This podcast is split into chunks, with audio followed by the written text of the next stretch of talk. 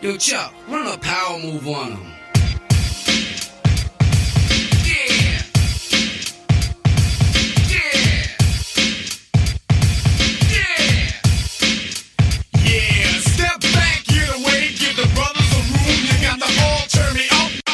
May I say something to you to give you a true knowledge of yourself and life, so that the same glory and success attained by other men who understand themselves may be yours? Man in the full knowledge of himself is a superb and supreme creature of creation.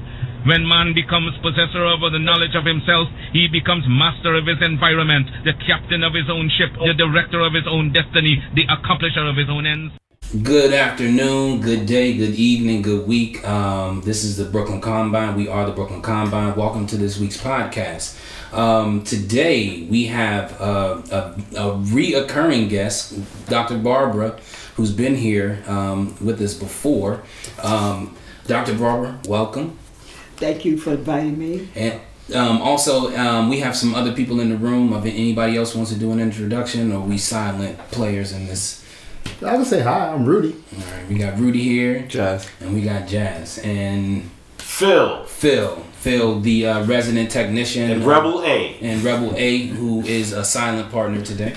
Um, so we have, um, And we don't have someone today. yeah. So uh, That's great. if, if, if you hear if there is an absence of chewing or um, anything of that nature, that means Kenneth Montgomery Kenny is, is not not here in the building. because he, he always brings the good good eats and, and delectables here because he's always hungry and he's always bringing us food. So thank him for that. And so we kind of missing the meals. Philip, Shout out to Kenny. yeah, you were supposed to kind of pick up that ball. Actually, Rudy just actually Rudy did. He brought us chips and candy, the the, the great ghetto meal. Um, so so um, we want to talk this week um, about storytelling. Um, we've the Brooklyn Combine has really been doing some great work um, in the community, and we've been blessed to have a partnership uh, in Red Hook, working with a group of youth um, in storytelling uh, through media, photography, and coding. And so it's only fitting that Dr. Barbara is here with us today. Um, Dr. Barbara is a legend of many rights, um, and Dr. Barbara, correct me if I'm wrong, but since we last seen you, you got younger. Is that correct? I don't think so. I think uh, I think I'm a, I'll be 84 December 13th. Oh my goodness. Congrats. Well, she she let's clap it up. So Yeah. yeah, so that means Dr. Barbara has a lot of stories to tell, and hopefully we'll get into some of that today. Um, she has a, a beautiful head of silver hair. Her skin is just radiant, radiant, glowing. And so, on that same note, Dr. Barbara, I want to ask you if you can speak a little bit about preservation. How do you preserve yourself? Um, well, we we just you know in, in any way. Well, you know what? I, I was very fortunate. Uh, last week I went to a, a birthday party of, of one of my scholarly friends. She was 92. Mm-hmm. And she used to uh, be the assistant of Dr. John Henrik Clarke. Mm. Oh, wow. And so we had a party for her down in Sister's Place, of course. And uh, we were telling stories about her life at 92 Mm-hmm. and how she, what she went through. And her, her father was had multiple sclerosis. And he worked for the post office. And she was telling us that it was just her father and another black man who worked at the post office. Mm-hmm. And they had to take an exam every Monday Every Monday. every Monday. The white people they didn't have to take play. an exam, Yeah. But her father and the other man had to take an exam, and so we started talking about you know what we went through in our lives because as I was saying, I was born in Bensonhurst, Mm-hmm. Brooklyn, and we didn't have. It was a, a situation of black erasure back then because we didn't have black dolls, black makeup, black stockings. If you wanted some stockings, you had to dip it in some tea or some coffee Right, right. to darken it up. And so that's how our, our lives started out be, being erased. Mm. And so as we went along, you know, we had to come into our own by ourselves. Mm-hmm. But we had a lot of elders. We were very fortunate. We had a lot of elders around us who took it upon themselves to have forums for us. We had uh, first something called First World Alliance, mm-hmm. and they would have it was in a church on 145th Street, and they would have all historians come in on a rotating basis. One week they would have uh, Dr. Ben. Next week they would have John Henrik Clarke. They would have Dr. Ivan Van Sertima. They'd have Amos Wilson. Everybody in their own discipline. And it cost three dollars to get in, but if you didn't have the money, you could come in anyway. Right. Nobody was turned away. And so we went there for years because it take when you have been uh, totally erased out of history and you don't even realize all the things that you've done, it takes a lot for you to catch up and come to your realization that you've been lied to. You know, and I said the greatest thing last week when uh, uh, we were speaking about her. So we had, so I got up and I said that I've known her over 60 years. I watched her grow up, her kids grow up, her grandkids, and now her great grands. And so she was the person who introduced me to Dr. Sebi. Mm-hmm. Mm-hmm. Because Oh, wow. people would say, oh, you, you 83, you're going to be 84. So we started talking about health. And I didn't know anything about Dr. Sebi. Mm-hmm. And so she- uh, Dr. Sebi got arrested for practicing medicine without a license and whatever else. And she said to me, well, Healing folks. she said to me, come to the fundraisers. So I started going to the fundraisers, and he was there, of course. And he started talking, and doc, it was strange. Dr. Sebi said he never went to school. He said he didn't like it, and he, his mother and his grandmother uh, used to try to make him go to school, but he said he didn't like school. He didn't go, and he was raised in Honduras. And so he said he would just go down with the healers, the elders, and they started teaching him how to he- how to how to heal. And so when he started talking, Dr. Sebi said something that I take with me, and he said there's only one disease, mm-hmm. and that's mucus.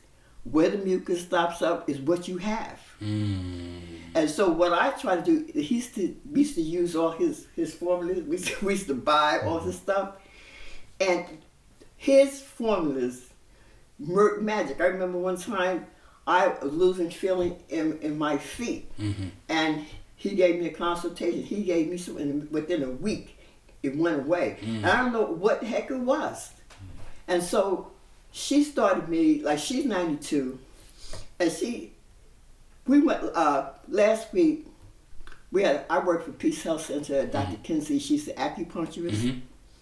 and so we had a fundraiser last week for Peace Health Center out in Queens.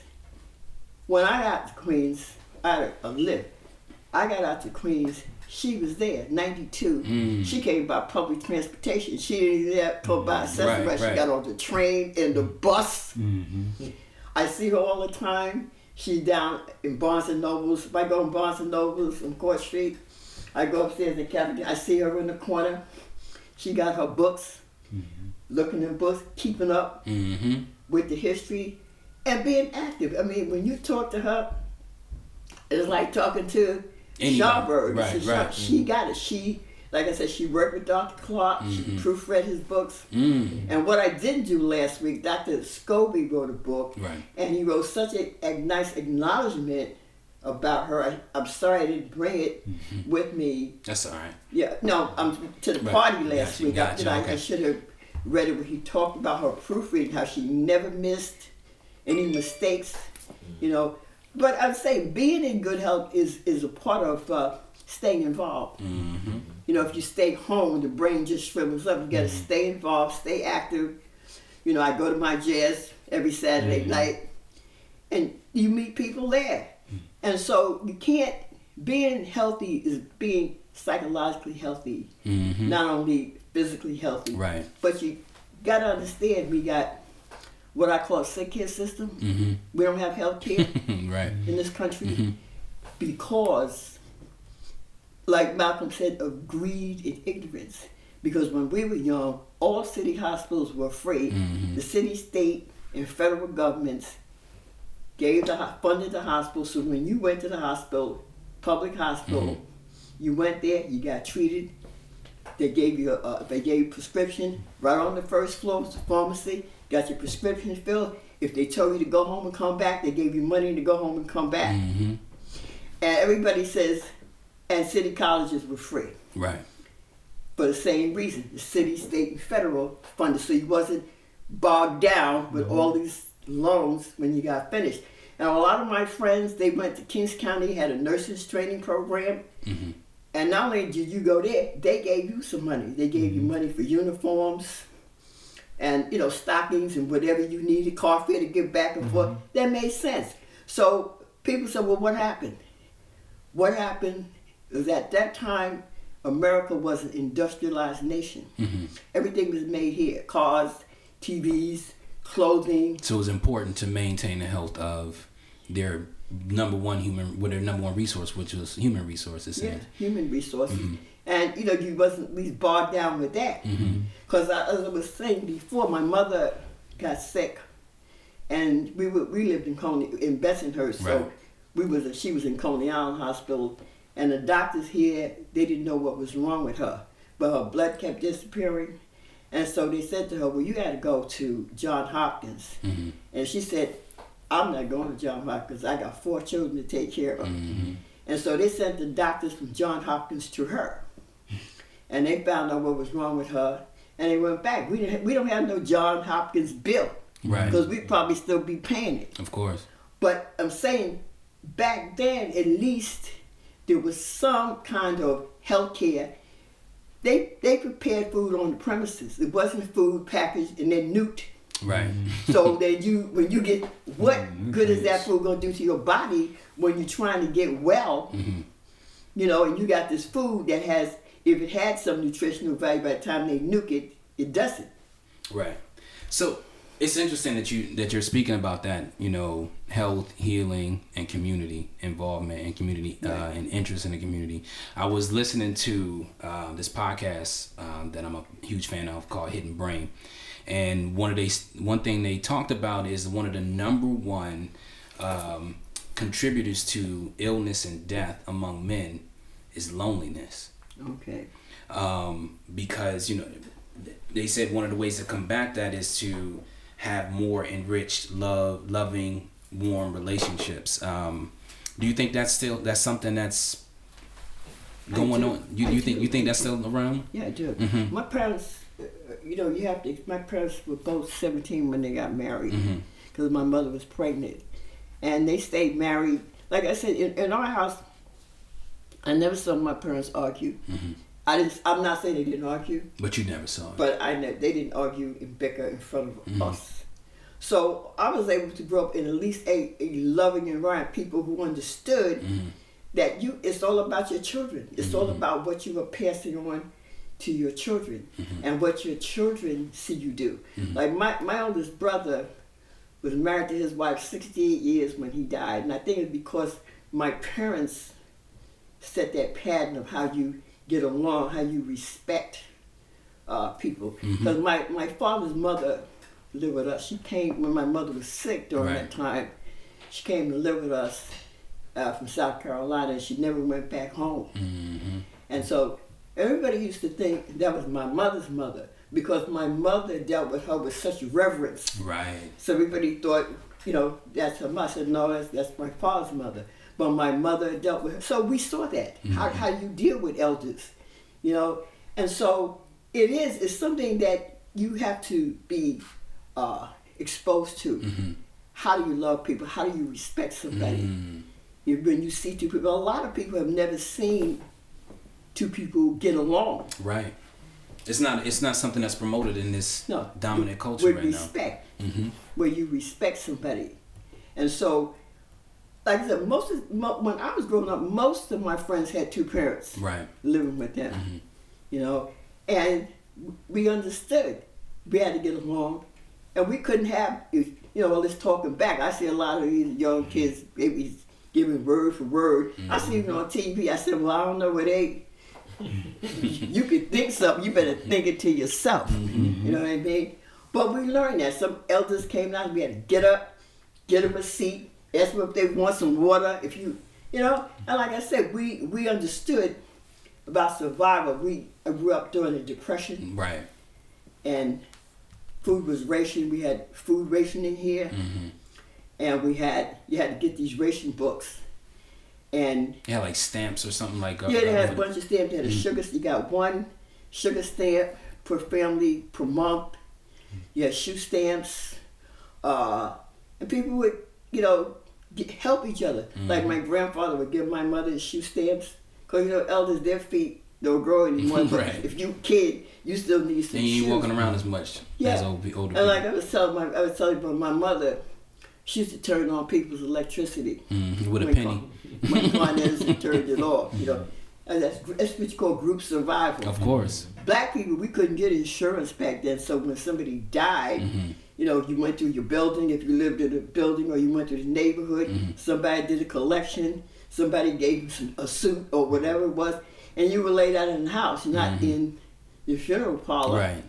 you could be laid out in the living room or you mm-hmm. were laid out in your bedroom. And that's where all that cooking and eating comes from, you know, when we let's have some food and repast because Chicken and spaghetti. That was People- what they had when I when, people stayed with you from the time the person died until they got buried. And so people was bringing food that whole time and donate money, you know. And so that's how we survive. So, um, Dr. Barber, this is amazing stuff. Um, um, we want to take a quick music break. We want to continue on with the same conversation. Um, and are y'all enjoying this conversation? Y'all good? Yeah. All right, cool. All right. So we're gonna take a quick music break, and then we're gonna come back um, with this uh, next segment with Dr. Barber. May there be peace and love and perfection throughout all creation. O God, may there be peace and love and perfection throughout all creation. O God, may there be peace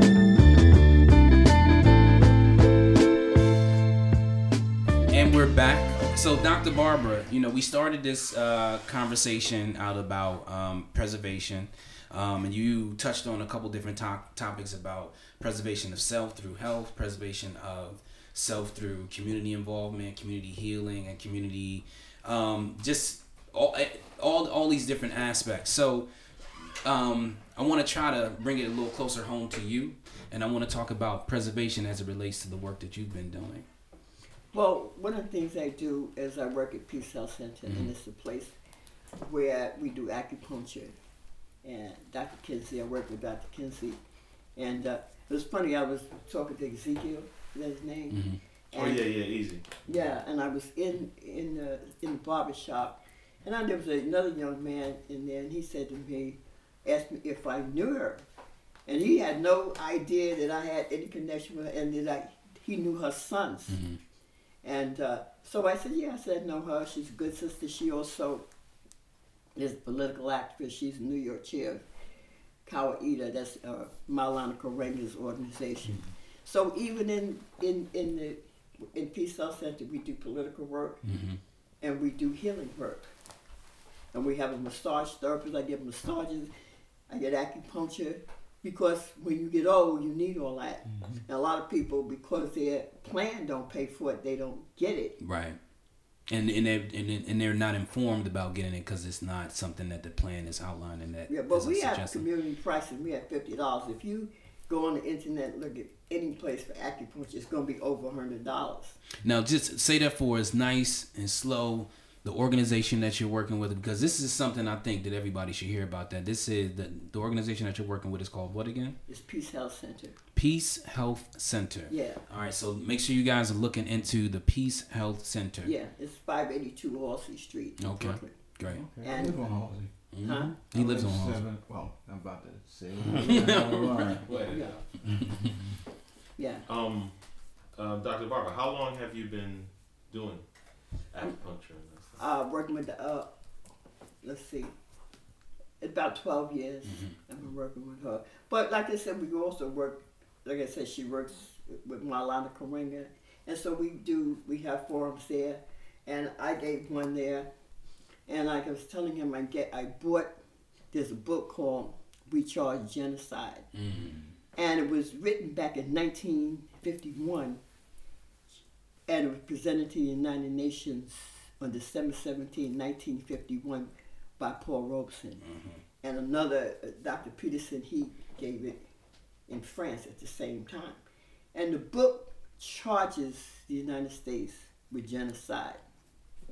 Because even if you set up conditions by which people can't live, it's genocidal. Right. It's like all the mass homelessness. And like you said, a lot of men are lonely because they get to the point where they can't afford to take care of their family, and mm. so they leave.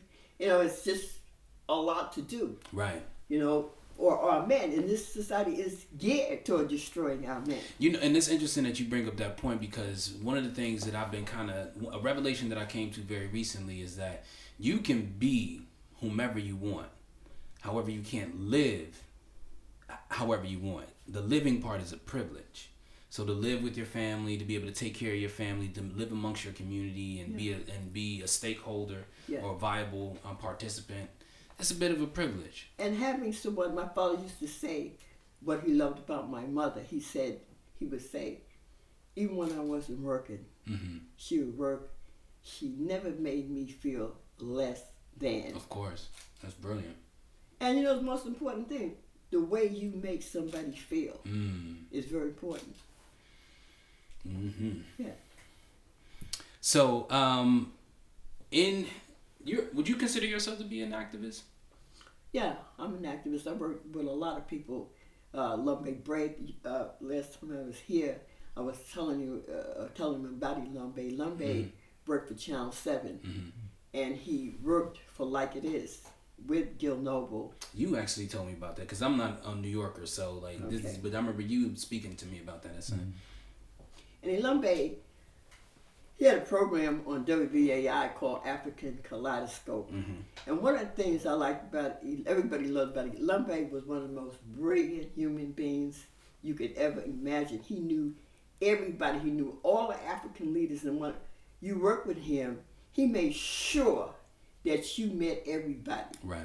That you met Nelson Mandela. When they came, everybody knew him. hmm And when he it came to town for the UN, and he would have things, he would have his group people who work with him to meet these leaders. You know, they of course they're not gonna remember you, but at least you met them. Right. You know, you met uh, Sam Joma. I remember. So you got that was a on the job training, like meeting these people, having, and a lot of times I didn't even understand what was going on. hmm But you know, he would always explain it, and you know, you could ask him any questions later. Right. And like I said, he never, is brilliant as he was, he never was so caught up In in his own self-importance. Mm. You know, and I, I keep in touch with his sons. Right. Yeah. So we had Elombe when we did political work, and he would have forums every Friday night at Harriet Tubman School in Manhattan. And whatever was going on in the community, whatever was bothering the community, whatever topic that needed to be talked about, he'd have a forum on that and he'd get the best person to explain whatever was going on. Mm-hmm. And so then we would have, like I said, we had our Saturday forums with First World Life, where we had constant historians. And then, uh, what's his name? Reverend Daughtry mm-hmm. picked it up. And he had the Timbuktu Learning Center, and he would have the same historians on Wednesday nights. Mm-hmm. And there's automatics, they have forms at the slave. You mm-hmm. know, they just, You tore just that. mentioned that. I was just Yeah. saying they should ask you about the slave. Yeah, mm-hmm. about the slave. He had, uh, I have a lot of videos from the slave. Mm-hmm. Like I say, You gotta bring him. You gotta bring him over, Dr. yeah, Barber. you know, I have one I think we should all look at. Once It's a three part. It's called Global White Supremacy. And Gary Byrd did the, he was the announcer.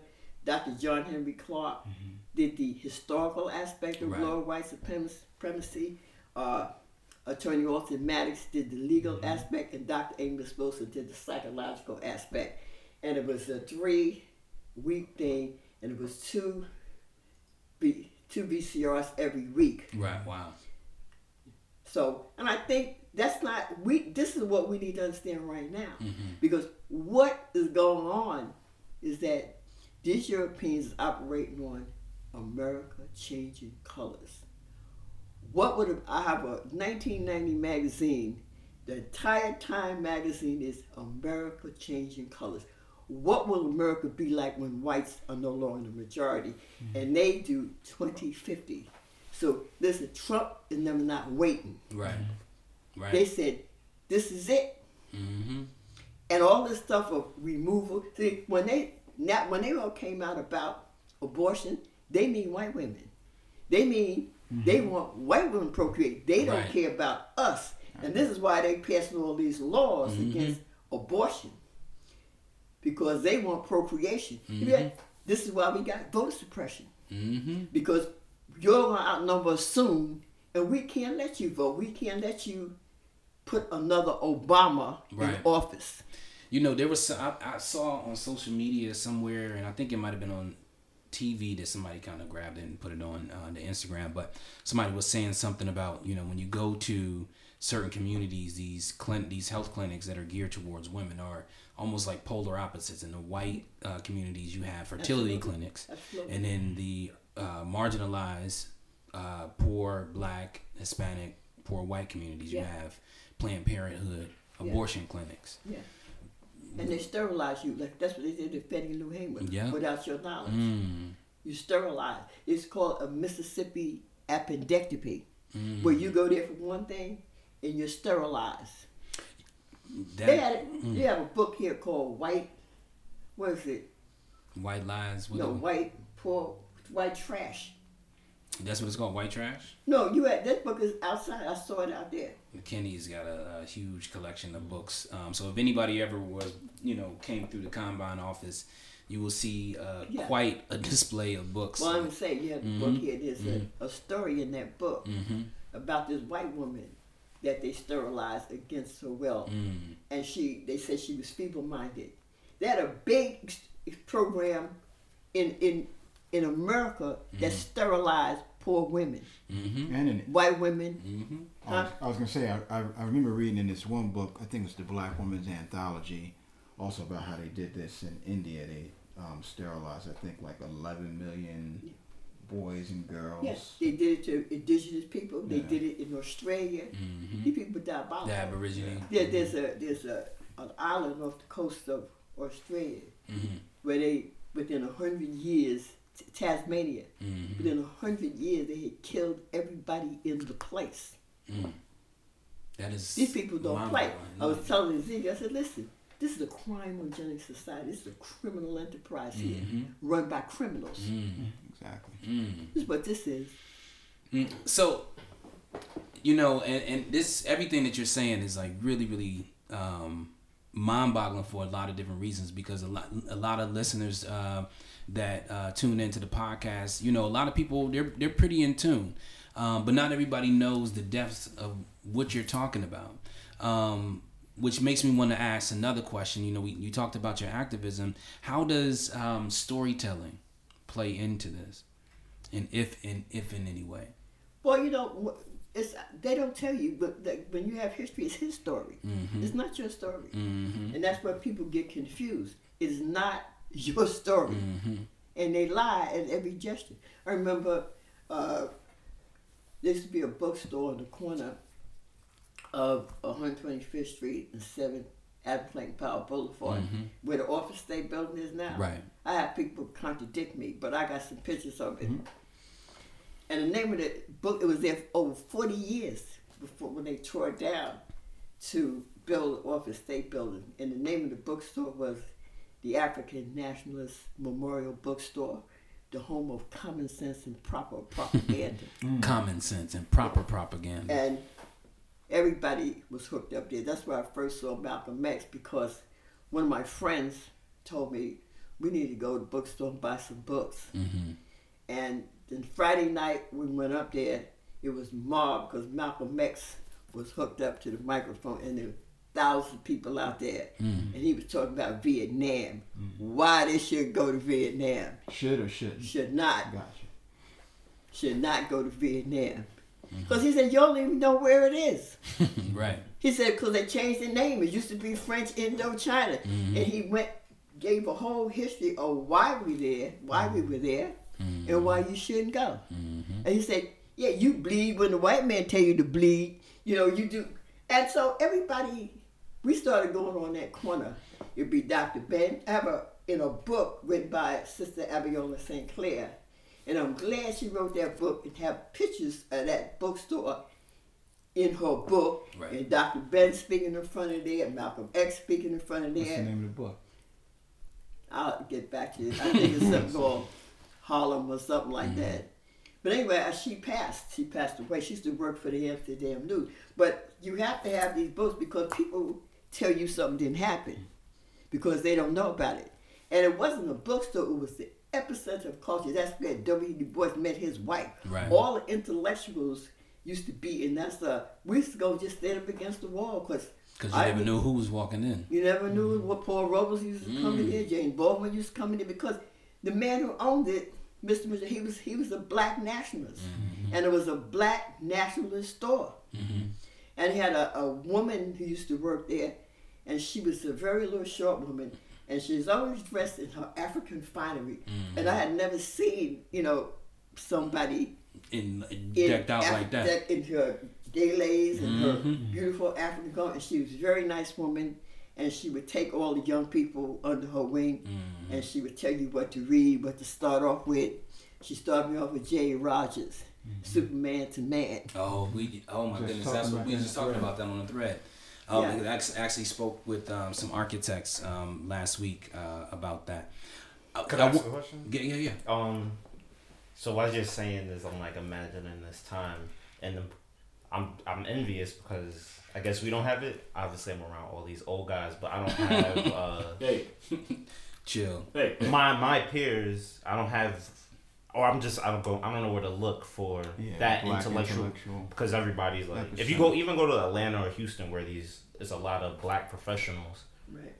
I They're would corporate say, minded. Yeah. Yeah, they're more corporate minded. There's mm-hmm. they've assimilated. It's like, oh, everything's good. We're chilling. We got our Yeah, we condos. got our condos. Do We we- got, we're we chilling. doing good. We doing good. Yeah, we doing good, and it's not mm-hmm. this like, nah, we're not doing that good. We need a we need a new Harlem Renaissance. Yeah. We need a Well, new. like as people have to understand, this survival of an individual, and then there's survival of a group. And so, when you're a political activist and you have all these people around you, you understand the survival. That's why people donate money. That's why when we had the forums, those of us who give ten dollars gave 10 because somebody else couldn't give anything. Maybe they wasn't working. And so you have to How do you feel about uh, entities like COINTELPRO and their effect on Mm-hmm. like the black intellectuals? Yeah, Everybody. They, Um. they, they do everything. Because people understand something. Like Malcolm said, the price of freedom is death. Yeah, And they make you understand that. very clearly. up You know what? Like I said, if, if I just make people understand what Malcolm X said, he mm. talked about learning. And he would say, you have to learn to be intelligent mm-hmm. by learning how to rethink and reassess that which you think you know. If you think you know it, rethink it.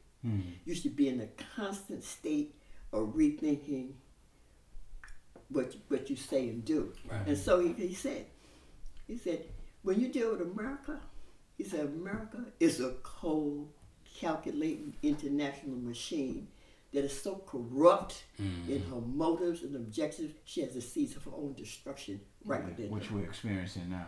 Yeah. So I wanna um you I wanna break right now, and I wanna uh, bring back uh, something you said a couple minutes ago when you were talking about the youth and taking um, the youth under uh, the wing, the elders taking the youth under the wing. So we're gonna have another quick music break. We're gonna bring back Dr. Barber. This is a really really rich and impactful conversation. Um, I really think I know it's not over. No, I just want to say thank you for being here. So when we come back, we're going to continue uh, this conversation with Dr. Barber, and we're going to get into some youth chatter.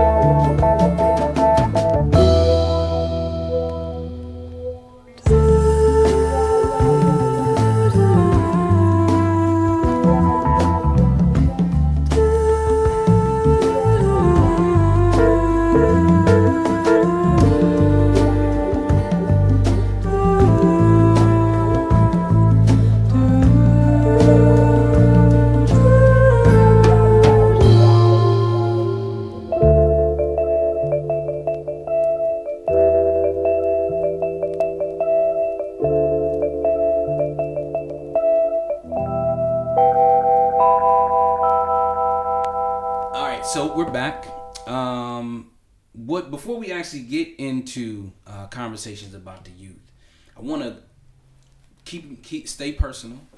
I want to go to Bensonhurst, where you grew up, and I want to ask you about change in that neighborhood. Well, when we broke, it was we lived in the house. There's some Jewish people on Mr. and Mrs. Jacobson. Mm-hmm. There was very few black people, but there were. Mm-hmm. We had just in that little enclave that we lived in mm-hmm. was black people. My uncle lived, my mother's uncle lived there, my mother's brother lived there. Because that's what people did in those days. You know, you lived around your family because we didn't have telephones. You know, so people, if somebody got sick, they said, well, go over there, get on so and so, or get, yeah, and tend to that person. Because, like I said, we didn't have telephones. You know, and then so you lived, you know, near your family. Right. And so, like I said, when we, my parents used to tell us, used to talk to us. A lot of times, people don't talk to their children. Mm-hmm. So we didn't have tele, we didn't have no television, we didn't have no telephone.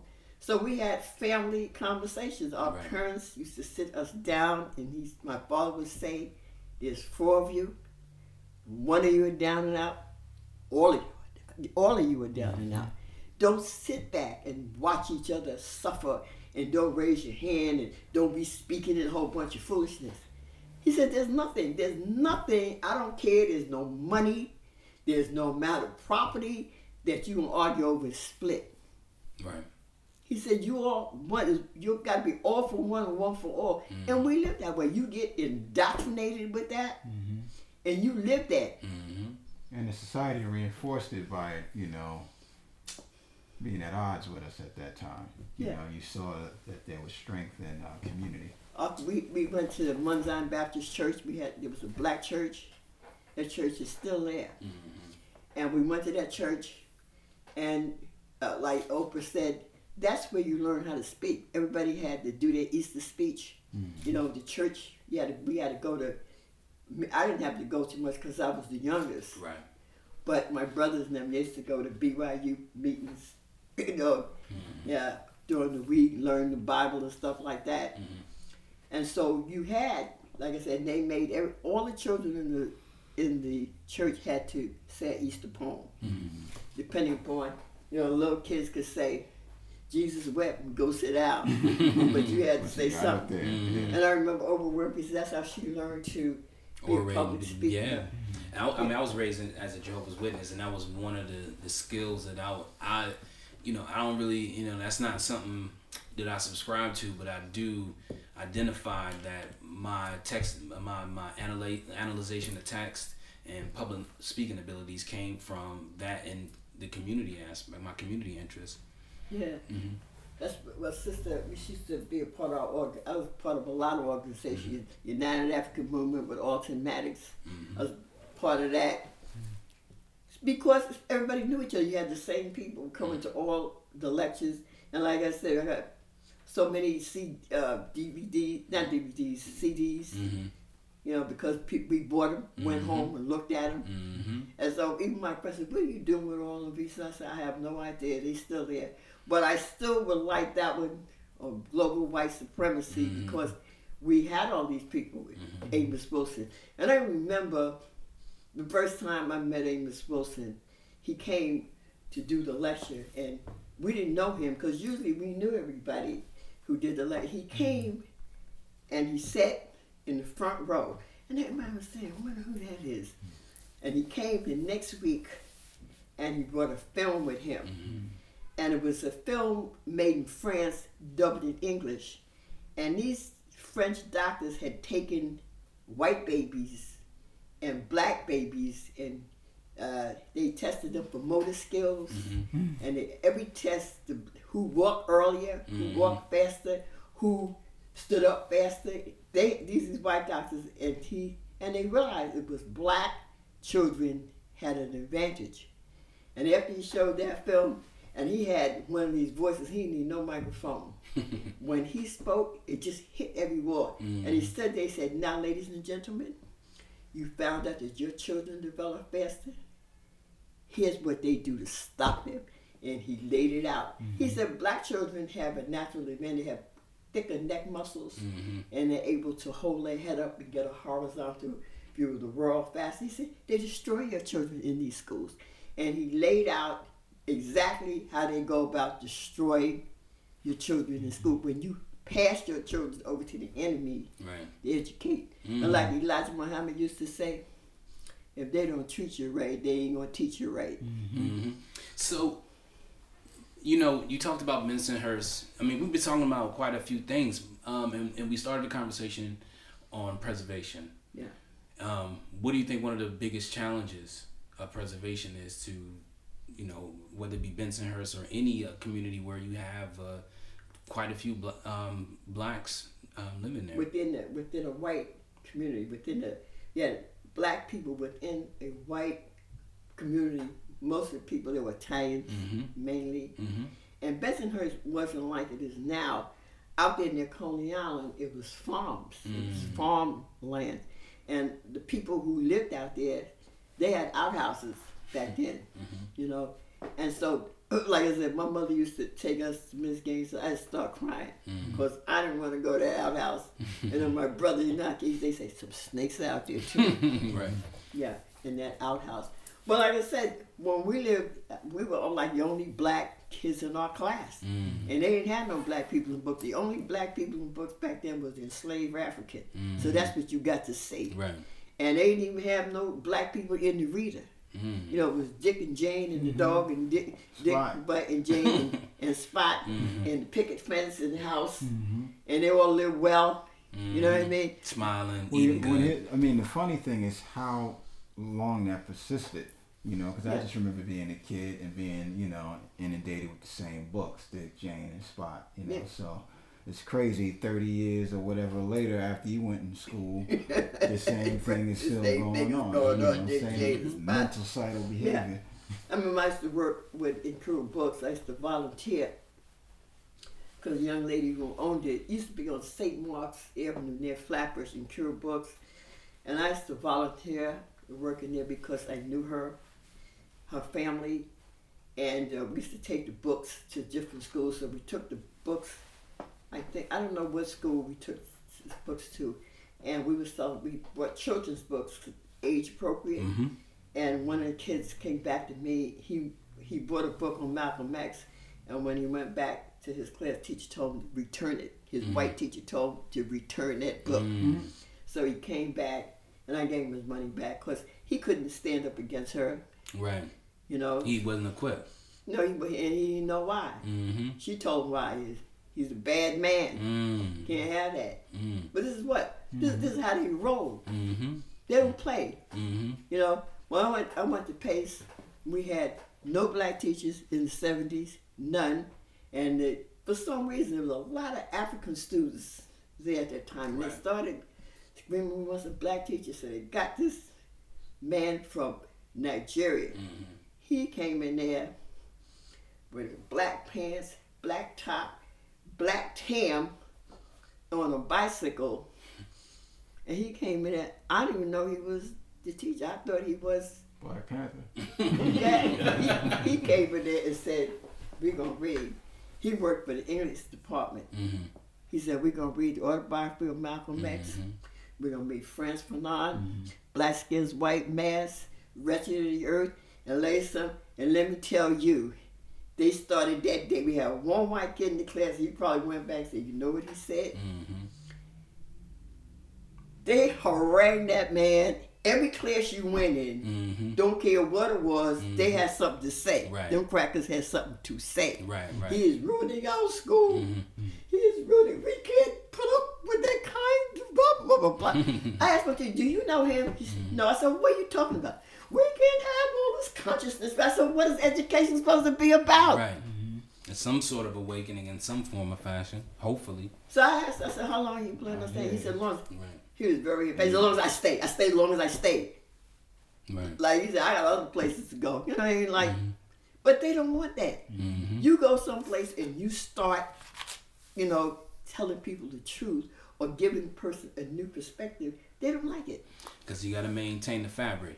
Um, we kind of ran over our last segment, so I want to kind of um, take advantage of the time because I want to try to dedicate as much time to this last segment. So we're gonna take a, a quick break. We're gonna jump back into it because there's a couple threads that I want to try to weave together um, for the conversation. Um, so we'll be right back. You say one for the trouble, two for the time. Come on, y'all, let's rock this. You say one for the trouble, two for the time. Come on. Speech is my hammer, bang the world into shape, now let it fall. Huh. Restlessness is my nemesis. It's hard to really chill and sit still. Committed to page, I write around. Sometimes won't finish for days. Scrutinize my literature from the large to the miniature. I mathematically add. Minister, subtract the wax selector. Will it back, I'm feeling that. From the core to the perimeter, black. You know the motto. Stay fluid, even in staccato. Mos Def, full blooded, full throttle. Breathe deep inside the drum hollow. There's the hum, young man, where you from? Brooklyn number one. Native son, speaking in the native tongue, I got my eyes on tomorrow. While you still trying to find where it is, I'm on the ad where it lives and dies. Violently, silently, shine so vibrantly that I squint and catch a glimpse. Embrace the bass with my dark ink fingertips. Used to speak the king's English, but caught a rash on my lips. So now I chat just like this. Long range from the baseline. Swish. Move like an apparition. Low to the ground with ammunition. Move from the gate, voice cued on your tape, putting food on your plate. Many crews can relate. Who choosing your fate? Yo, we went from picking cotton to chain gang line chopping to bebopping to hip hopping. Blues people got the blue chip stock option. Invisible man got the whole world watching. Where you at? I'm high, low, east, west, all over your map. I'm getting big props with this thing called hip hop. Where you can either get paid or get shot when your product gets stopped. The fair weather friends flock when your chart position dropped in the phone calls. Chill for a minute, let's see who else hot. Snatch your shelf spot. Don't gas yourself out. The industry just a better built cell block. A long way from the shell tops and the bells the L. Rock, rock, rock, rock, rock, rock, rock, rock, rock, rock, rock, rock,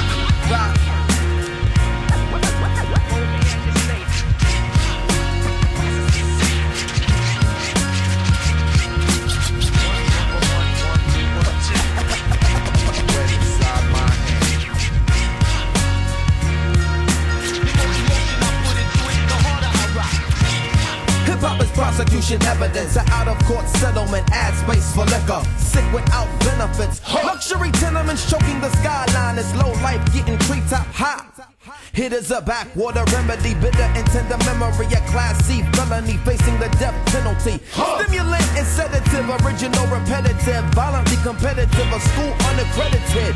The break beat you get broken with on time and inappropriate hip hop went from selling crack to smoking it. Medicine for loneliness, remind me of Thelonious and dizzy. Boppers the B-boys getting busy. The wartime snapshot.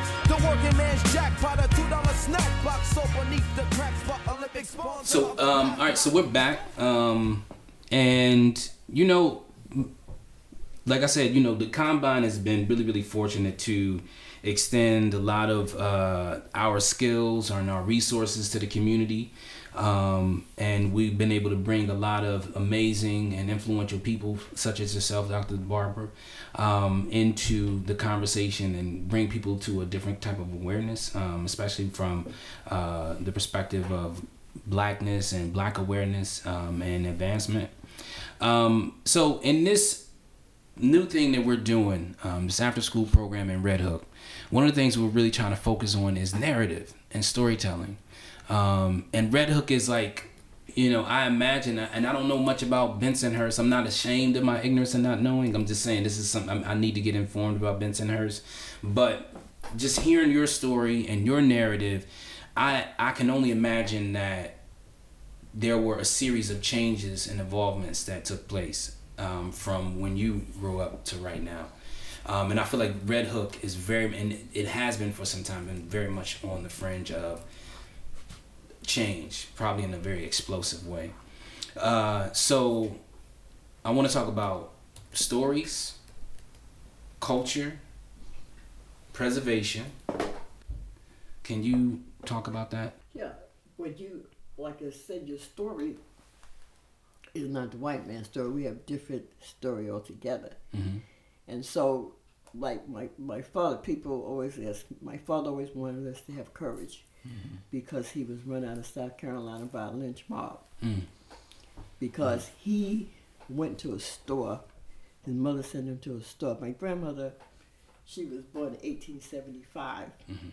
and she had a, a pension because her husband was a civil, her deceased husband was a Civil War veteran, mm-hmm.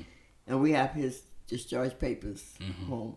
He had fought in the Civil War, and so my father went to a store. His mother sent him to a store, and some white woman came in and he said I was next. Mm.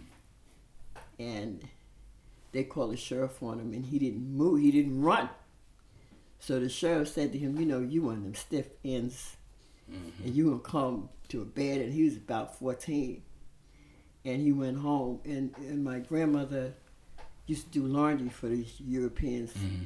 and they told her, Miss Ali, you better get your boy out of here. They coming for him. Mm-hmm. And she got him out. He came to New York to a half sister because his father had been married before he married my grandmother because he was older to be my grandmother's father because when she married him, he had children older than her. Right.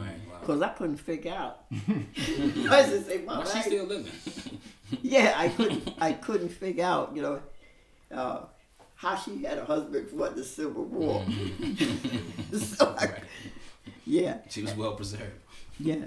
And so my, my grandmother, she would talk about she she would never look at when we finally got a TV, she absolutely refused to watch television. She said, I am not sitting up here watching the white faces in here. I am not sitting up. Mm. 'Cause that ain't her, that wasn't her story. Yeah, it was another story. Mhm. And so my father always was kind of bitter about that being because he came and he came to a half sister mm-hmm. here, mm-hmm. and she lived in Harlem and she did days work, sleeping work, mm-hmm. and he somehow he lost contact with her, and then he said he used to just stay in the, the boarding house on 59th Street. And he said there was a lot of elders in there who would give him direction, tell him go to Y, go here. So then he said when he met my mother, that in her family, he didn't have too much family. And mm-hmm. somebody, uh, he went on a date. How he met my mother, he they he went on a date with somebody else. Mm-hmm. And my mother, what happened was they took a cab. Mm-hmm. So him and his date took a cab. They were going to a dance, and then they picked up my mother and her date. and so when they went to this dance, my father said, "Boy, when she took her coat off, I said, oh my goodness." I like your pop. he, he said, he said, I just was dancing with her. He said, and I knew where she lived, so I just started going by there, Mm-hmm. check it out. So he said, when I got married, I didn't even invite that chuck. Right. That's funny. Yeah, and so he was saying she came such. A, my mother's a very, very kind mm-hmm. person, very loving Mm-hmm. person, and so I think that's what him attracted him to my mother mm-hmm. because she was just so kind. You know, like I said, we we always had a whole bunch of people come to our house mm-hmm. because she was always feeding the people. Everybody come to our house and, and eat and get a meal, you know, and so I think that's what attracted him to her. Him coming from, but he was always kind of bitter, mm. especially when he came to Europeans. Mm-hmm. Because one time somebody shot my, my brother with a with a BB gun. He was mm. coming. My brothers and them used to Chinese used to chase them home from school all the time. Mm-hmm. And my father would say, "I can't fight for y'all. You'll have to fight for yourself." Mm-hmm. So he worked for the railroad. So he would come to school and stand across the street mm. and watch us. This one time, this white kid, he was really playing with my brother, mm-hmm. and he was pushing my brother off the sidewalk, and my brother was stepping back on, and he looked up and he saw my father looking at him, Boy. and he tore into this kid, and the kid probably said, "Well, what the heck happened? I thought we was playing. Mm-hmm. I know, I don't know what's going on because my Every, father." every, every game ain't the same. Like Not my every father, yeah, because he knew when he got home, That was a wrap. Mm-hmm. it was gonna, he was gonna have to hear about it. Mm-hmm. So people learn how you learn to be so warlike. As a listen, I was born in war, mm-hmm. in warlike conditions, mm-hmm. and understanding you got to fight. And like I said, when my when they shot my brother with their BB gun, and my grand when my when my grandfather said, when your father get home, there's some guns. They took them guns and went to, and my brother where it happened, and they rang them practice bell with them guns. He said, mm-hmm. you, "You know anything about this?" And the crackers said, "Yeah," and they they turned the guy in. Mm-hmm. And my grandfather told them, "These my grandchildren." Everybody knew my grandfather. He worked, picked up the garbage mm-hmm. because my grandfather literally you didn't have to take no test to work for the Department of Sanitation back then. Right. My grandfather said, "These are my grandchildren," anything happen to them, somebody gonna get hurt. We don't care who. Mm-hmm. Just Somebody did. Somebody. So we ain't had no problems after that, Mm-hmm. cause that's what it is. You know, when you stand, when Mm-hmm. you stand up, and people think, well, I might get hurt, messing with some people, and we had our neighbors. Completely. Yeah. I mean, the reality is, let's think about all of these black people being murdered here by police. Yeah. If the actual officer who did this was to turn up missing or Mm-hmm. dead, it would stop immediately. That's why they. That's why they keeps us close watch on us. Yeah. Everything is It's tapped. like the everything- yeah, everything is tapped. They know when you pee. Yeah. I mean, they know everything you do because they know this situation has got to get explosive. Right. Yeah. Right. We There's live no- in a, in a panopticon, Yeah. basically. It it has to get explosive. hmm So, if you could, you know, you had you've had a wonderful, wonderful life, and it's been really amazing to hear the story. Um, we, you know, one of the things we're constantly trying to figure out is like, you know, what do we need to excavate, if that's the proper word, from these kids? Like, how do we, like, what, what can we, how can, can you forecast some stories that we need to kind of pull out of these kids? Well, you know, how old is the children you took? 12, 13 years old, 13. adolescent. adolescent. That's why, particularly when they go home and they don't have backup, you know what I mean? They don't have. I remember my father telling me, "Stop still in that corner, listen to the Malcolm X." I'll be on the next train. Mm-hmm. On the next train, Mm-hmm. going to Malcolm X. Are you serious? Mm-hmm. Then finally, he got to be big Malcolm X fan himself. Mm-hmm. You know what I mean? And so I said, you know, we do, you have to, it's hard because they're not going to get reinforced and their parents may not like it, Mm-hmm. what you're going to teach them, particularly uh, young men. Mm-hmm. I mean, the target is for all our children, but it's particularly young men. Like I have young uh, women who who uh, have children, and I gave I gave her books four books called uh, what is it? Uh, Countering the conspiracy mm-hmm. to destroy black boys. Mm-hmm. It came in uh, by Gerald Truth, Truthful. He's an educator, mm-hmm. and it came in full volume, so that you know from very young. You have some kids, they have to destroy your child. Of course. There's nothing special ed. uh, Just like the other day, they said, wasn't it Elijah Cummings? He was in special ed. Yeah, I was in Title One as a kid. They put Yeah, me in there. yeah, plus it's money. They do everything for money, for extra money. Mm-hmm. They don't care nothing about you. Everything, like Mama said, ignorance and greed Mm-hmm. runs the society. Mm-hmm. And you and they lie. They lie. Every night you hear on TV in debates, we don't know how to give health care. You used to know. You Right. forgot. Mm-hmm. But what happens, the, the federal budget, like over 50% of the federal budget goes to the military. Mm-hmm. Because they got bases all over the place. That's why they don't have no money Right. for, for education and got people bogged down for this bad education, all these loans. Mm-hmm. That's what they do. When they, when when when America decided they were going to send uh, all the jobs overseas, they made other jobs. Mass incarceration. Mm-hmm. Yeah, Created industries. yeah, they So people cre- can stay paid. yeah, Mm-hmm. yeah. They created all these other jobs for themselves. Mm-hmm. That's what they do. Right. So last thing I wanna, you know, we got about a minute left. This book. Talk to us about this book that you uh, that you brought in with you.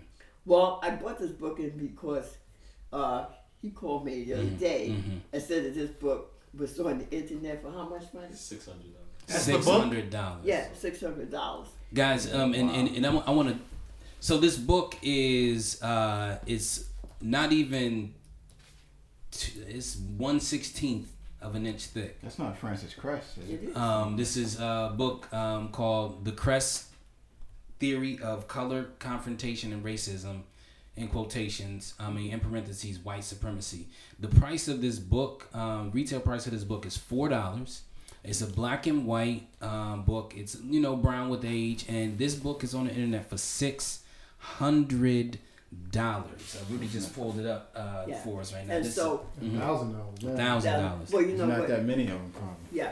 Well, you know what? Here's the thing. That I can see what I did, mm-hmm. It was on the internet. Mm-hmm. So I went, I looked at it because what happened? Another magazine had reprinted it in. Right. So when I went on the internet, yeah, and I just said it here. I said you don't have to do all that, Mhm. those six hundred thousand, but a lot of stuff was on it. Just like, well, at Peace Health, I gave a, a lecture at Peace Health Center, Mhm. and the people from NBUF, Mhm. or young people, they were like, uh, like 30-ish, Mhm. 28, something like that. They Mhm. came to Peace Health Center where I was working. I bought a whole case of this book, We Charge Genocide. If you go on the internet, put in We Charge Do you, Genocide. do you have this book? What? Um, Integration is a bitch. is by this. Uh, it was a black engineer in the '60s. He was the only black engineer in this company, but he was an illustrator. That was his hobby, and so he did all these illustrations about what it's like to be To be black. To be think- black I in a white I've- I think I've seen it. I have this book home called How to Get Along with a Black Person because white people just say they would like to get along with us, they just don't know how. You know, it's funny because uh, his name? Uh, Melvin Van Peebles had that essay. They how to to how to after that. well, no, uh, how to eat uh, watermelon in pub, how to eat watermelon in front of white people and enjoy it, which Right. I, I thought was a hilarious title. I just Um, eat it. yeah, just eat it, right? But needless to say, this book has is proven that knowledge is worth something. You can Yeah. you can actually you know it, it, it's it's worth a lot of money. Um, Dr. Barber, it has really been a privilege to have you um, on uh, this episode of the podcast. Um, the stories that you've had to tell and the stories that you're preparing for us to kind of go into our work with um, has really been enlightening. So I really thank you for that. Oh, And, um, Um, I, I said I, I, it's my obligation and responsibility. I love it. I love it. So, um, with that being said, this is the Brooklyn Combine. We are the Brooklyn Combine. We're signing off, and we will see or listen to you, or you can listen to us next time around. Peace. Peace.